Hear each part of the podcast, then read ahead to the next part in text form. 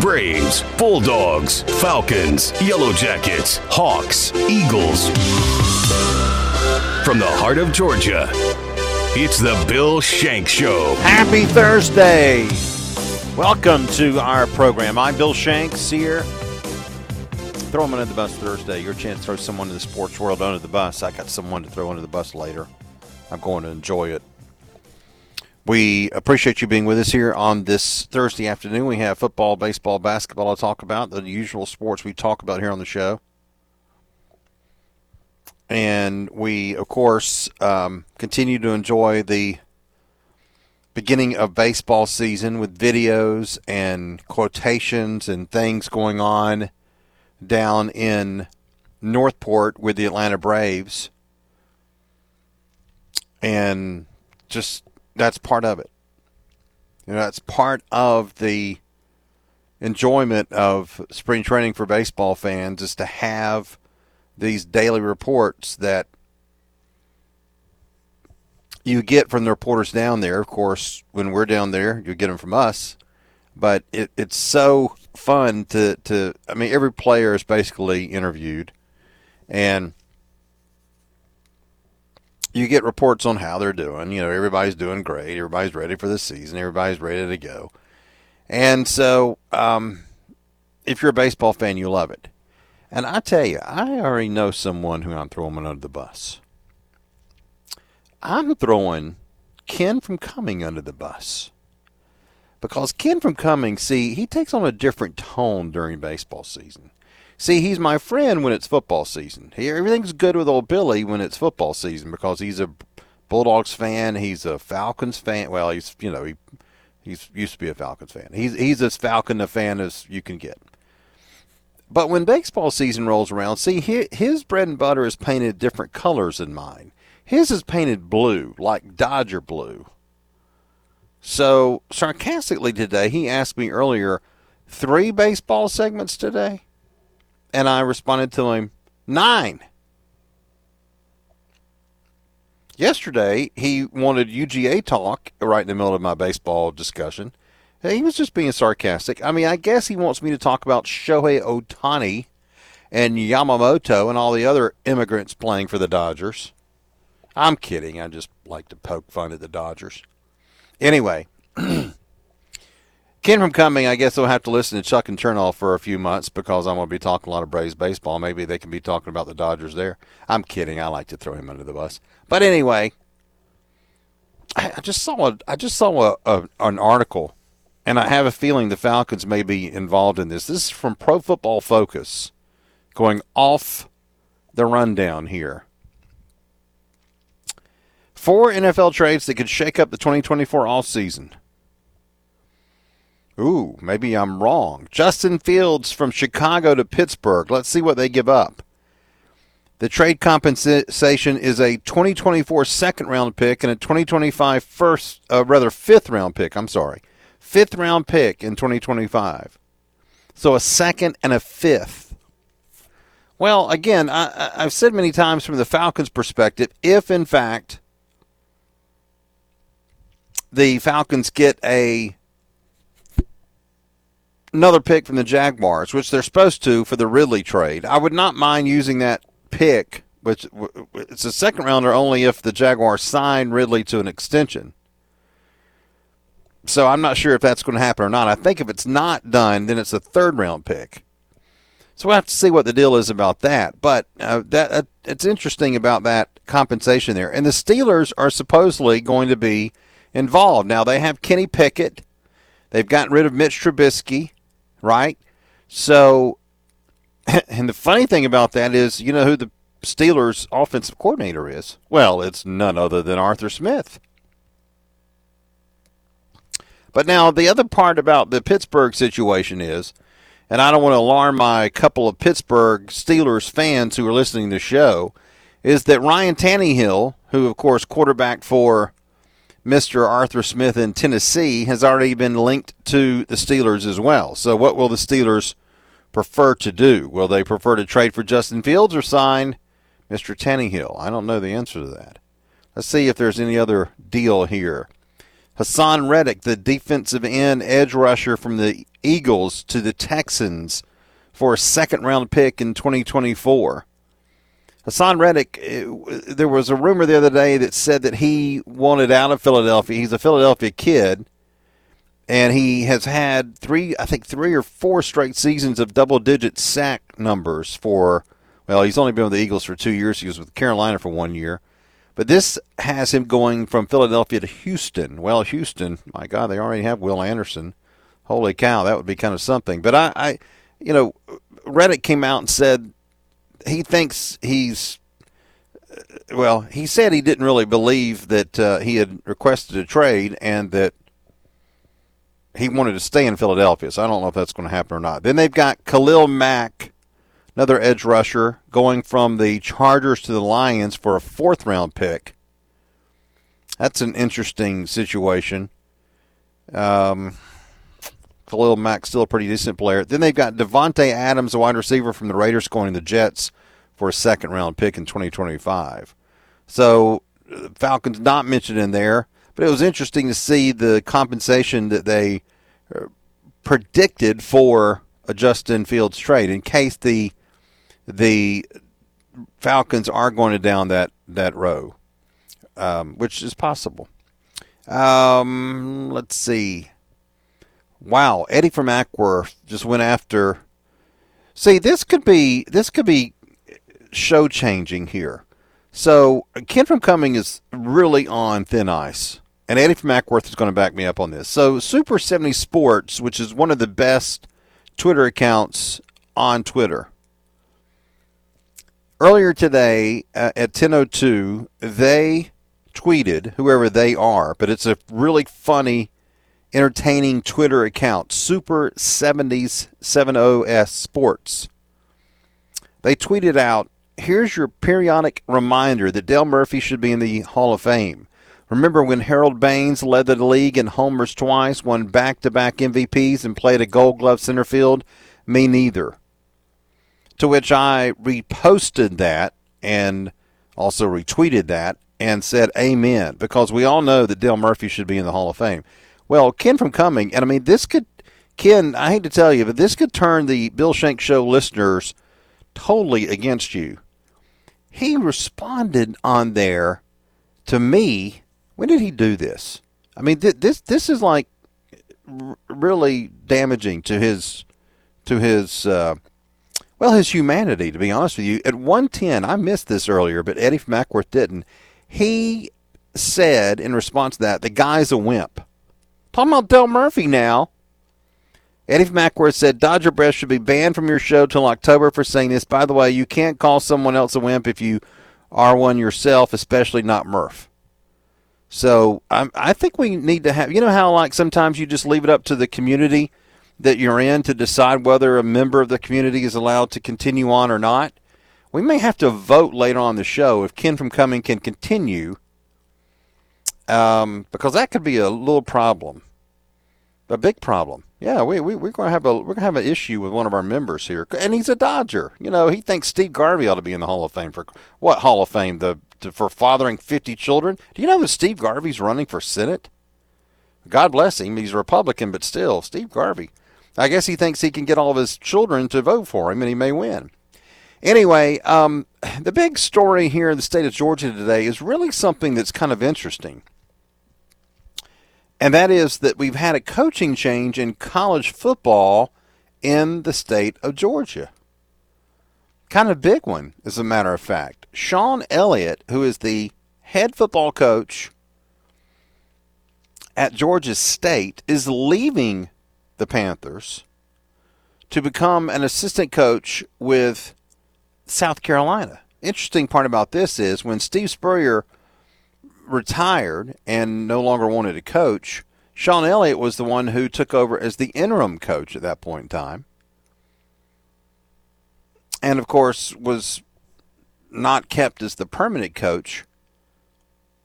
But now, uh, Shane Beamer, the current coach at South Carolina, has decided to bring him back as a an offensive assistant coach. I believe it's tight end coach is what they decided to uh, to to give him as far as that title is concerned. So it's a little weird that obviously Shawn Elliott's returning to South Carolina. But what's even more interesting is that Shawn Elliott and his team started spring practice two days ago. Like this morning, before this broke, I actually saw a story in the Atlanta Journal Constitution in the morning paper in Atlanta about Georgia State football with Shawn Elliott as the head coach. And now he's gone. He's leaving to be an assistant coach at South Carolina. Now, there's a couple of ways to look at this. a couple of very interesting ways to look at this. Number one, the money that he made at Georgia State is probably not as much as what he can make at South Carolina as an assistant coach. I don't know what Georgia State pays their their head coaches, but I'm going to guess. Let's say it's a half million dollars. Well, assistant coaches in the SEC can easily make more than a half million dollars. Not all of them, but there are are, are probably a large percentage of the assistant coaches in the SEC. I don't know about large percentage. There there's a, a percentage of coaches that's probably higher than you expect that can in fact make more than a half million dollars a year. So, did Shawn Elliott have a chance to make more money with this situation? Yes, he did. There's no question. I don't even have to know the specifics of this. But the timing is so interesting and and Elliott said in a prepared statement, it's extremely difficult to step away from the Georgia State football program, particularly the players and the staff who have gone above and beyond. As hard as this decision is professionally, it's something that I must do personally. Now, look, I don't know what's going on in Shawn Elliott's life. That's none of my business, none of our business, right? I don't know what it could be. Obviously, again, the finances have to be part of this discussion here, unless there's something back in Columbia, South Carolina. I don't know where Shawn Elliott's from originally. I, I, I just don't know that would I guess, require him to be in Columbia, South Carolina. But regardless, um, it's interesting because of what happened last week with Chip Kelly. Chip Kelly is a longtime head coach in football, both at the college level with Oregon and UCLA, and also in the NFL with the Philadelphia Eagles and the and also the San Francisco 49ers.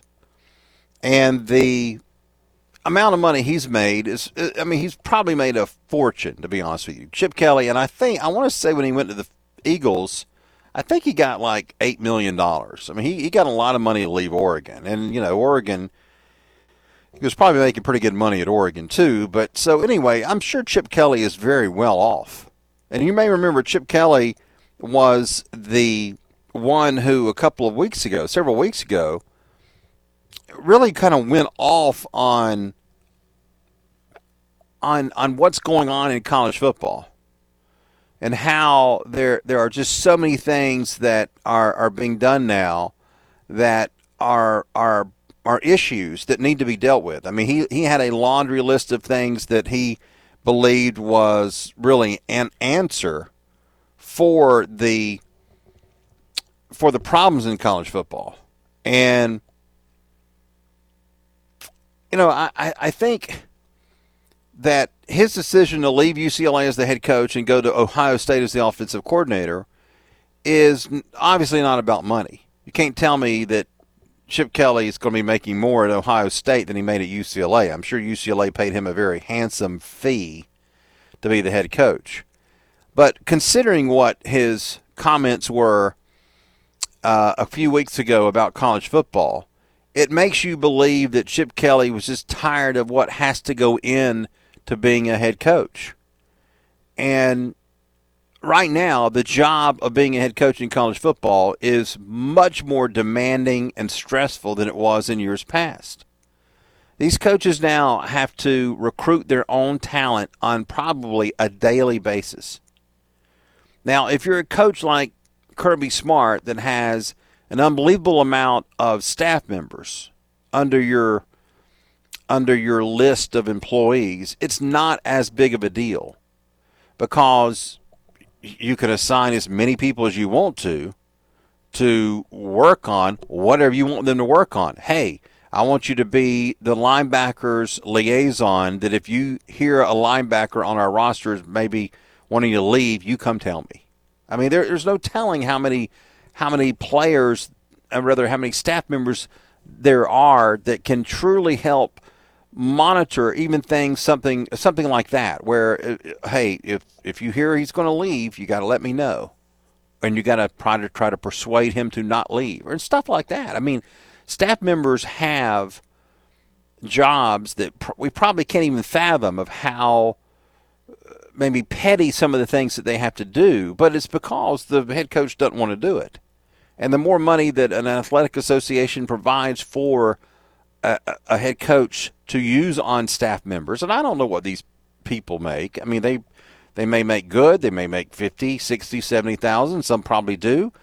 Some of them may make uh, six figures for all I know. Some of them are probably entry level jobs that are are just to try to get into the sports business. Maybe they make 30, 40,000 or 50,000 and yeah, if you're out of college that may not be a bad thing. I don't know.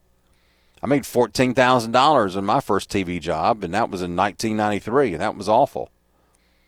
But if you have a staff that is able to really control some of these things that you have to deal with now as a head coach, like a regular recruiting of your current roster, it's a little bit easier. If you don't, it's probably hell. Let's just say, for example, and I don't know the number of how many staff members are at Georgia that can that are truly like support staff, you know, that are called support staff members. Let's say that number is 20. You know, how many are there in the same kind of capacity at Mercer or at Savannah State or at Fort Valley State or even at Georgia State? Uh, probably a fraction of them, right? Probably a, a, a low percentage of the same type of jobs at smaller schools and smaller universities. So is is that part of the reason why Shawn Elliott said I'm I'm I got to leave. I got to go. Now, of course, is it good for him to do it in the middle? Well, I won't say the middle, at the start of spring football? Well, it's not good. We talk about the commitment these players have to make.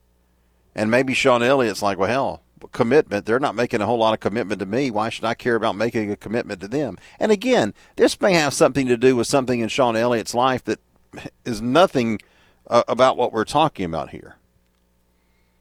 But I think we're going to see this. Remember the story several weeks ago of the Boston College head coach who decided to to, to leave as a head coach and join the Green Bay Packers, I believe, as the defensive coordinator you got a head coach in college football in the Power Five ACC. Insert your own joke here. That doesn't want to be a head coach anymore in the college ranks and instead wants to go be a coordinator in the NFL. Now, NFL coordinators make a lot of money, right? I mean, NFL coordinators probably make as more or much as a Boston College head coach.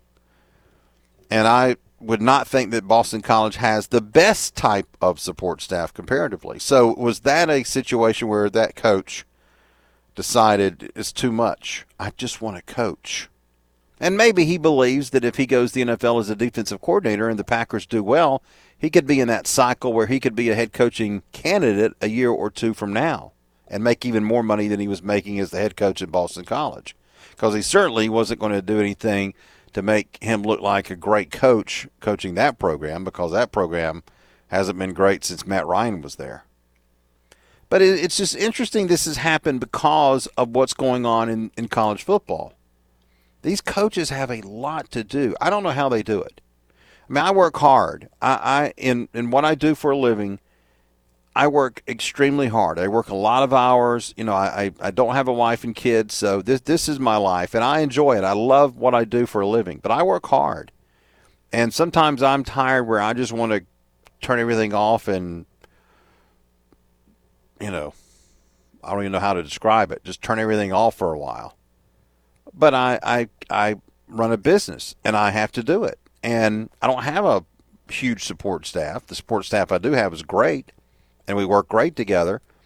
But I work hard, and most people do work hard. I, I know there's a perception that not a whole lot of people work hard anymore these days, but there are a lot of people in this world who do work hard. But these coaches have unbelievable responsibilities now, and I don't know how they do it. I truly do not know how these coaches do it because there's so much to deal with transfer portal, NIL, keeping your players you have out of the transfer portal, replacing the players who leave from the transfer portal with a transfer portal player, keeping communication with your players on your roster uh, uh, at a high level, and also monitoring players who you've recruited in the past who may be with someone else who can sign with someone else and yet may someday want to come knock on your door and come to your school later on. It, it, it's and and oh oh by the way, try to win football games. All the roster management stuff that is hard. You know, we assume that Kirby Smart enjoys roster management only because it's done very well at the University of Georgia. Kirby Smart may detest having to deal with the roster issues on a regular basis. And it may be the staff that he has put together that has helped him be perceived as someone who is an expert at managing his roster. But this is tough. What's going on in college football today, I think, makes most of us who monitor and watch this pretty much say, how the hell do they do that? So when I see a coach leave even after spring practice has started, I'm like, what in the world? But then it makes you wonder has another coach like Chip Kelly, like the guy at Boston College, and I can't remember his name right now, just said, to hell with it.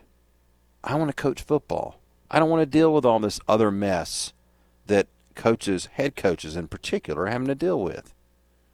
It's an interesting thing to me. I mean, that was shocking this morning when I heard that Shawn Elliott has left Georgia State to go to South Carolina coaches usually have a a desire to be a head coach. Not everybody. Some coaches are very fine at being an assistant coach, whether it's at the high school level or whatever. Now, a lot of coaches will say, "Well, I may need to scratch that itch to see if I can be a head coach."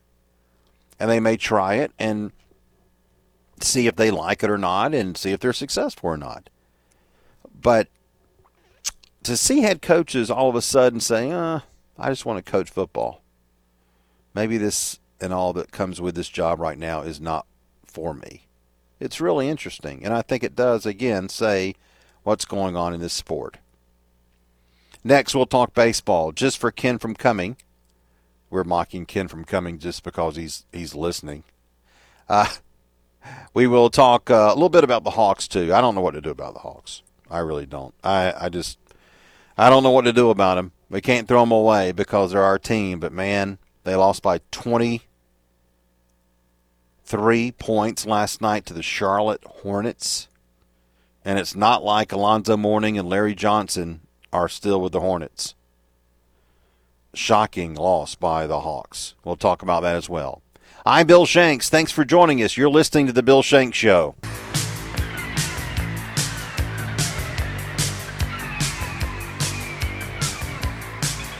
Welcome back to our show. Thanks for being with us.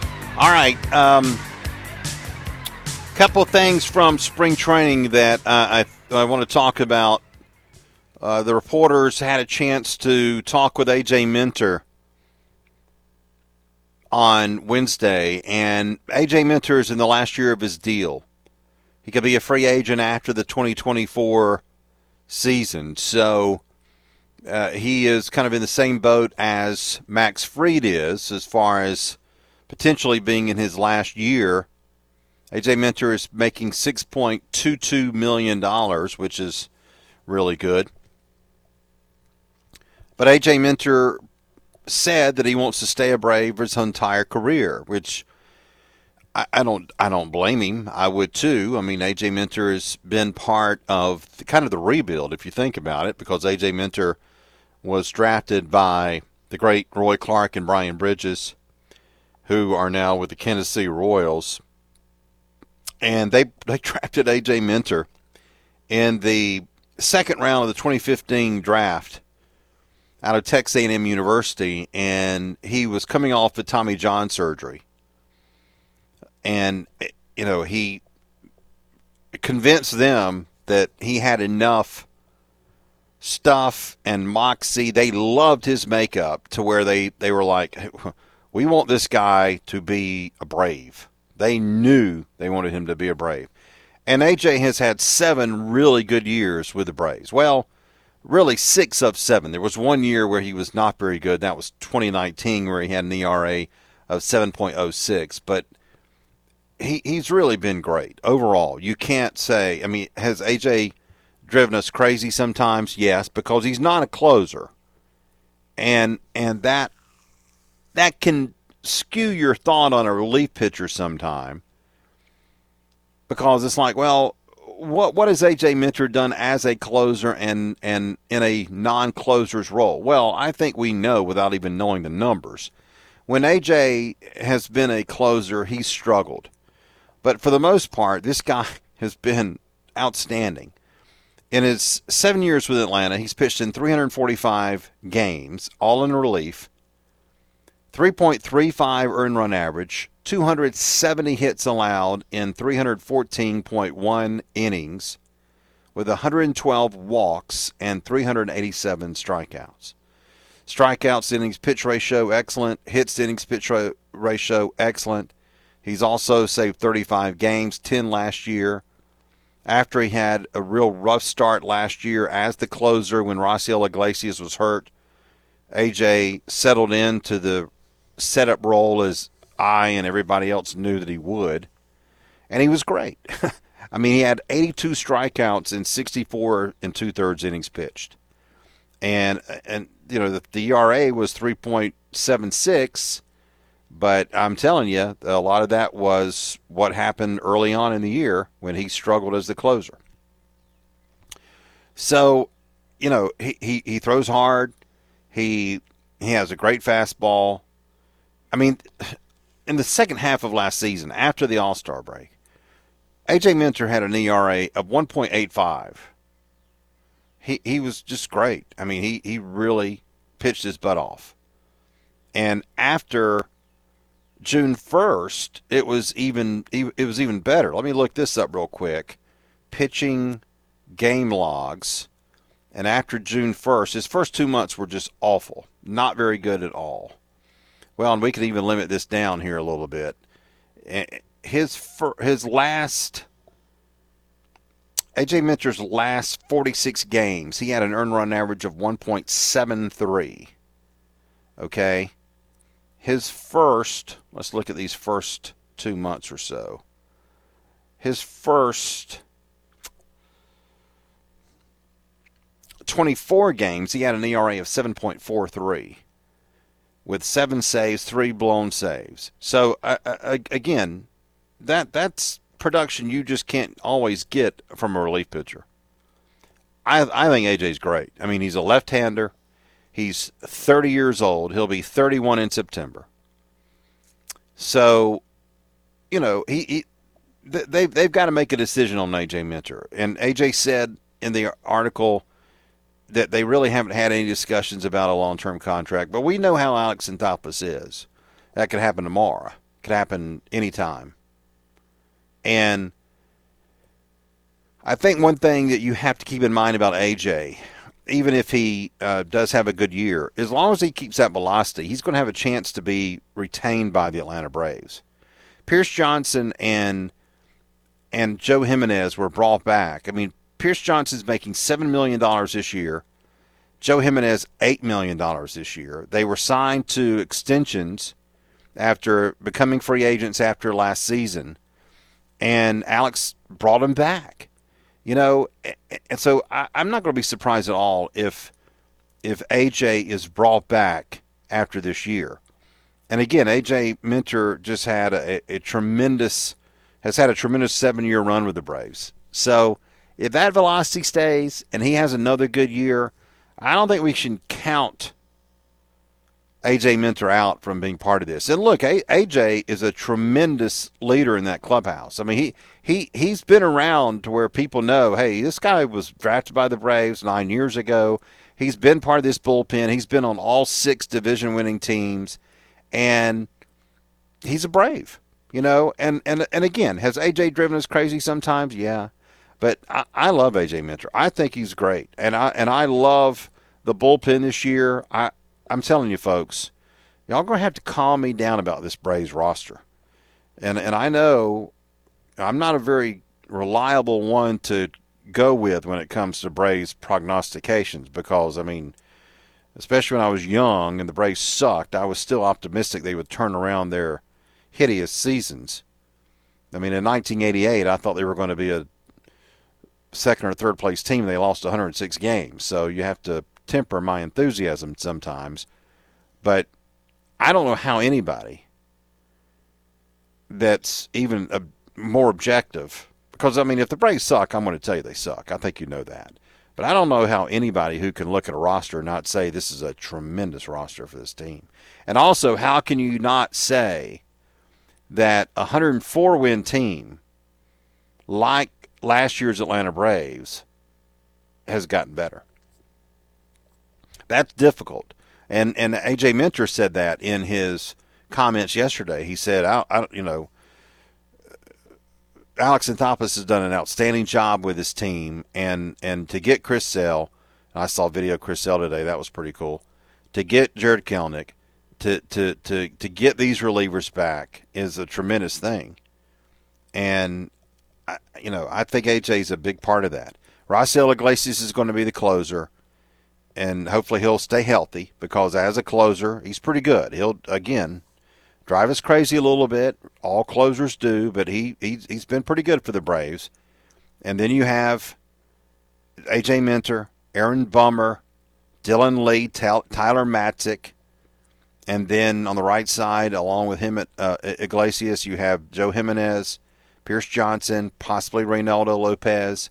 Daysbel Hernandez. Uh, uh, I mean, it's it's a great bullpen. There's no question about it. So, uh, Minter saying what he said yesterday about, hey, it's World Series or bust.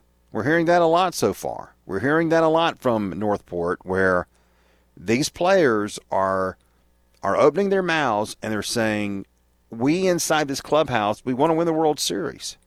Now, does that put a lot of pressure on them because they're saying that out loud? Well, sure. But I, again, I just carried on for a minute about how good this roster is. I don't know why anybody would not look at this roster and say, "Hey, this is a team that could win the World Series." That's that that expectation is realistic because they should have a mindset of World Series or bust. If they don't win the World Series, is this going to be a disappointing year? Sure. Yeah. I mean, the Braves have a historic offense returning from last year. As I've said, even if they're at 85% of what they were offensively, they're still going to be really, really good. Can they average 5.7 runs a game again? I don't know. But if they average five runs a game, that's pretty damn good, too. And the pitching staff's gotten better. So when AJ Minter or any of these other guys say over the next six weeks during spring training, hey, I think we can win the World Series, it's World Series or bust. We have an expectation here. We want to win the World Series. We don't want to just go out in the first round. Well, what do we want them to say? I'd be disappointed now if the Braves players didn't say this. A lot of these guys, like AJ Minter, have experience winning a World Series. It is euphoric. It's great. It's unbelievable that they're they have that in their back pocket already. You know, they have a ring they have the experience, and Brian Snitker has said it even the last two years. These guys have been there. They know how to go about this playoff business. Now, it doesn't mean that you can't get into a rut and score eight runs in four games and choke, because that's what they did last year.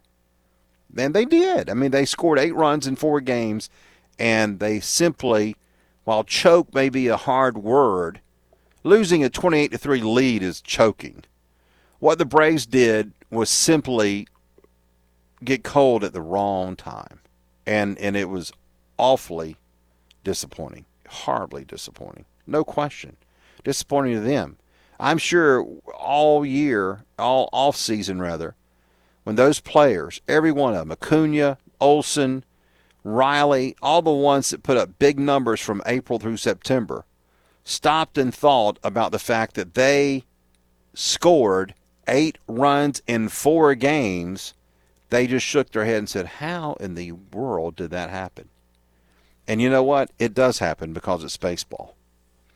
Can a team with a great pitching staff have a bad series and a bad postseason and all of a sudden get knocked out in a first or second round? Yeah.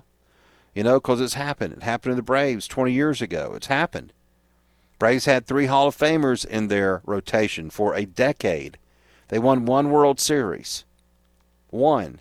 So, it, it, you know, as I said yesterday when we were talking about this, baseball's tough, man. It, it, Braves aren't the only team going to spring training in Florida or Arizona and saying, we want to win the World Series. Let me tell you something. I don't give a damn if you're the Kansas City Royals and you have zero chance. Your players better be going to spring training and saying, we, we want to be better and we want to do the best we can. And yeah, our goal is to win a World Series. I'd be disappointed if the Braves players weren't saying that. So I love what we're hearing out of Florida so far. I think it's great, and I think it's going to continue because, again, for the next six weeks, we're going to be talking about this team and about what is to come for 2024. We don't we don't know we can't we can't project what's going to happen in October. Okay, we're we're seven and a half months from October, and you don't know who's going to be hot, who's going to be cold, who's going to be hurt, who's going to be available. You don't know. But can we look at what's going on with this roster on paper and say for the next six months from April through September, this team ought to be damn good? We should, and we can. And that's why people like AJ Minter are saying what they're saying so far. We'll take a break, come back, and we'll change the tone from a really good team on paper to one that just simply can't win and wonder why the Hawks lose by 23 to Charlotte. Back with more right after this. 14 minutes before the top of the hour. Thank you very much for being with us. I just saw some uh, very sad news on Twitter from the Atlanta Journal Constitution. Former Atlanta Falcons linebacker Fulton Kuykendall has died at the age of 70. And Fulton Kuykendall was a, a, member of the Falcons in the late 70s on that grits blitz defense through 1984. He played 124 games, 93 starts. He was on that 77 team that allowed a record low 129 points in 1977. That's a defense you want to emulate. He broke his arm in 1977 tackling O.J. Simpson. Oh, Lord, Fulton, you're lucky to be alive for that long a period of time. But he was 6'4, 225. He was called Captain Crazy by his teammates. And there are so many people who uh, remember that name and remember, uh, kind of interesting that obviously a player for the Atlanta Falcons had a first name of Fulton, right? Fulton County, and Fulton Kuykendall is just one of those names that Falcons fans like myself know and, and love, really, from the 70s and 80s. He was 70 years old, and unfortunately, he was battling dementia. According to the article by Steve Hummer of the AJC, he had had dementia for a long time. He died Thursday at a memory care facility in Canton, Georgia, at the age of 70.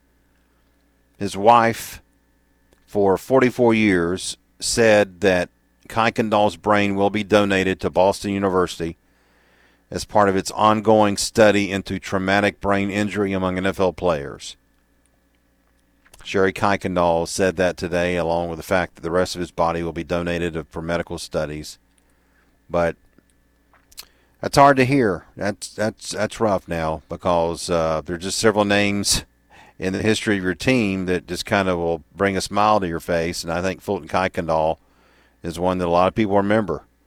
Um, there's a hard hitting son of a gun now. There's no doubt about that. His wife said that he had had 28 surgeries, knee replacement, three shoulder replacements, and he was part of the first successful players' lawsuit against the NFL, charging that the league misinformed its players about the dangers of brain injury and failed to adequately protect them. And he was so scared. Uh, there's a quote from him in 2017 I hope I don't get any money just because I don't want to have that disease. And it was. He did get that, unfortunately. Um, Sherry, his wife, said he loved the sport. Uh, I think his first salary was for nineteen thousand dollars, and he was like, "I can't believe they're going to pay me nineteen thousand to do what I love."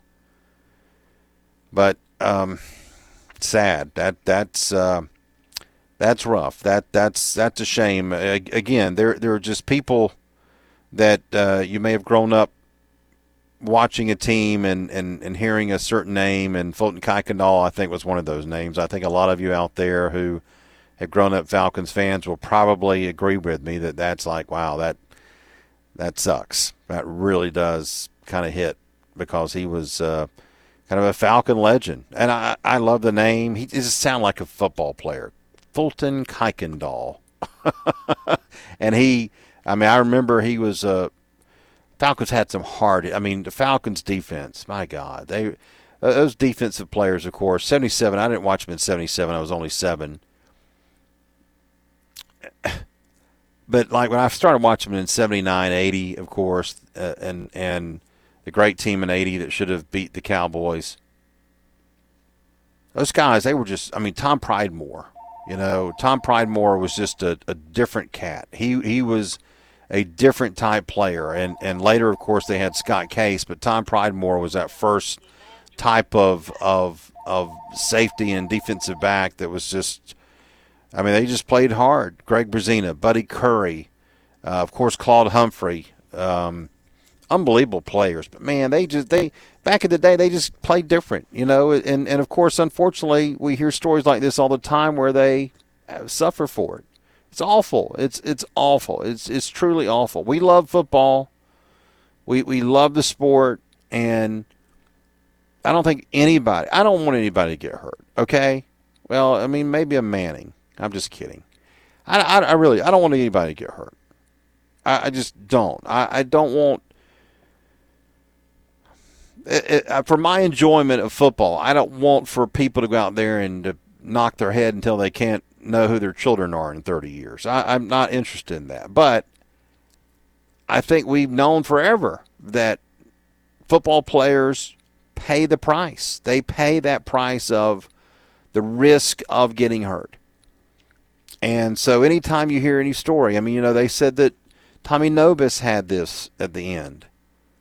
And, you know, they just played so different back then. It'll be interesting to see if the changes and improvements they've made in the helmets will – help moving forward for, for people 20, 30, 40 years from now. I pray to God that it does. Uh, really, because it's, you know, I wish 70 sounds awfully young, especially since I'm 16 years from it. But it's like, well, you know, that's a shame if he was robbed of anything uh, as far as years of his life, and just sad. Really is sad. All right. Um, the Falcons, of course, uh, are probably going to be very, very uh, reflective with someone like that who was with them for a decade. Uh, I, I, think uh, Steve Bartkowski's quoted in the article by Steve Hummer, and of course Bart was in that era, and all those guys. They were it's a great bunch of players, no question. A lot of lot of fan favorites in those teams in the mid '70s when the Falcons first kind of started to show signs they were going to be good. Uh, until well, until Dan Henning came on and ruined everything. Hawks lost last night by 23 points. They did not have either Clint Capela or Okongwu, Onyeka Okongwu, and obviously that was a problem. Um, Charlotte Hornets have won three in a row, so it's kind of interesting because they did, in fact, make some changes on their team at the trade deadline. Perhaps those changes have made them a little bit better. But the the the Hornets came in with like 12 wins the entire season. I, I mean, it's embarrassing. Uh, Charlotte came in with a record of 12 and 41. They are in 13th place in the 15 team Eastern Conference. And Atlanta went to Charlotte and lost by 23 points. And I tell you, um, they got problems on this team, and I don't know what's going to happen. Uh, we talked yesterday about the Trae Young trade rumors, but last night I was talking with Jason Walker, our good friend, who, of course, we have on the show, and we'll have him on Tuesday on his normal day next week because he is. I have never in 23 years of knowing Jason Walker heard him this negative about what's going on. He is really, really upset about this situation with this with this ownership group and the fact that they have kind of allowed this to, to fall apart. And so, I, you know, it's um, it's uh, it's it's really disappointing because we've seen them play well, and then they turn around and it's like, how do you lose by 23 points to Charlotte? Oh, well, they didn't have their centers. Okay, it's Charlotte.